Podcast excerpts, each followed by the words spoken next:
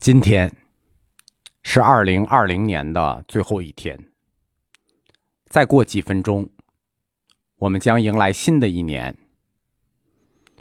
早上起来，我非常感慨：二零一七年、二零一八年、二零一九年、二零二零年，我跟同学们马上就要迎来相识的第五个年头——二零二一年。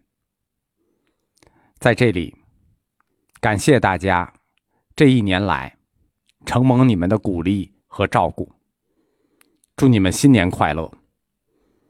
也希望跟大家一直这样走下去。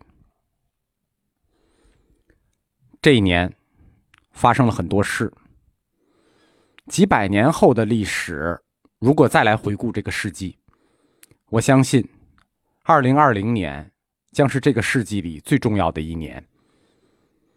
它所发生的一切，将深刻的改变整个世界和整个世纪的走向。功过是非，作为历史的尘埃，没法评说。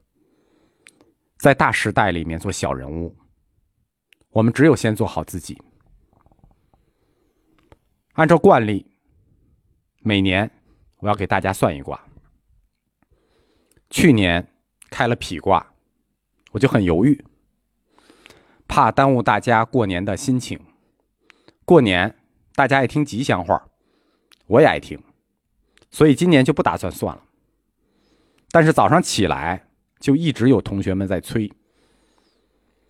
我在佛教哲学里讲过，这个世界分为总相和别相，众生相和个体相，它们有相同，也有不同。我算的只是一个总相。但是针对每个个体是不同的，同学们根据自己的情况把握，不可着相，全当一个老师的提醒。今年的卦是地火明夷，明夷利坚贞，象曰明入地中。从卦象上看，有光明引入地中之象。这个明。是明德，光明入地，预示着大家会有失明或失察之象。所做的事情并非都成为逆事，但是正在进行的事情会遇到阻滞，要做的事情会遇到迷惑。凡事以守，静待时机。如果处于争执和挣扎，要尽快和解。越争越苦，劳苦而无功，反而会成败相。在感情和身体健康方面，同学们要多注意，因为有一些潜伏已久的不利因素会暴露出来。我们如何度过二零二一年呢？卦辞说的很清楚：“利坚贞，虽坚而贞。”彖曰：“内难而能正其志。”内文明而外柔顺，用晦其名。当人处在艰难的时候啊，更应该正其志，坚持自己的品德。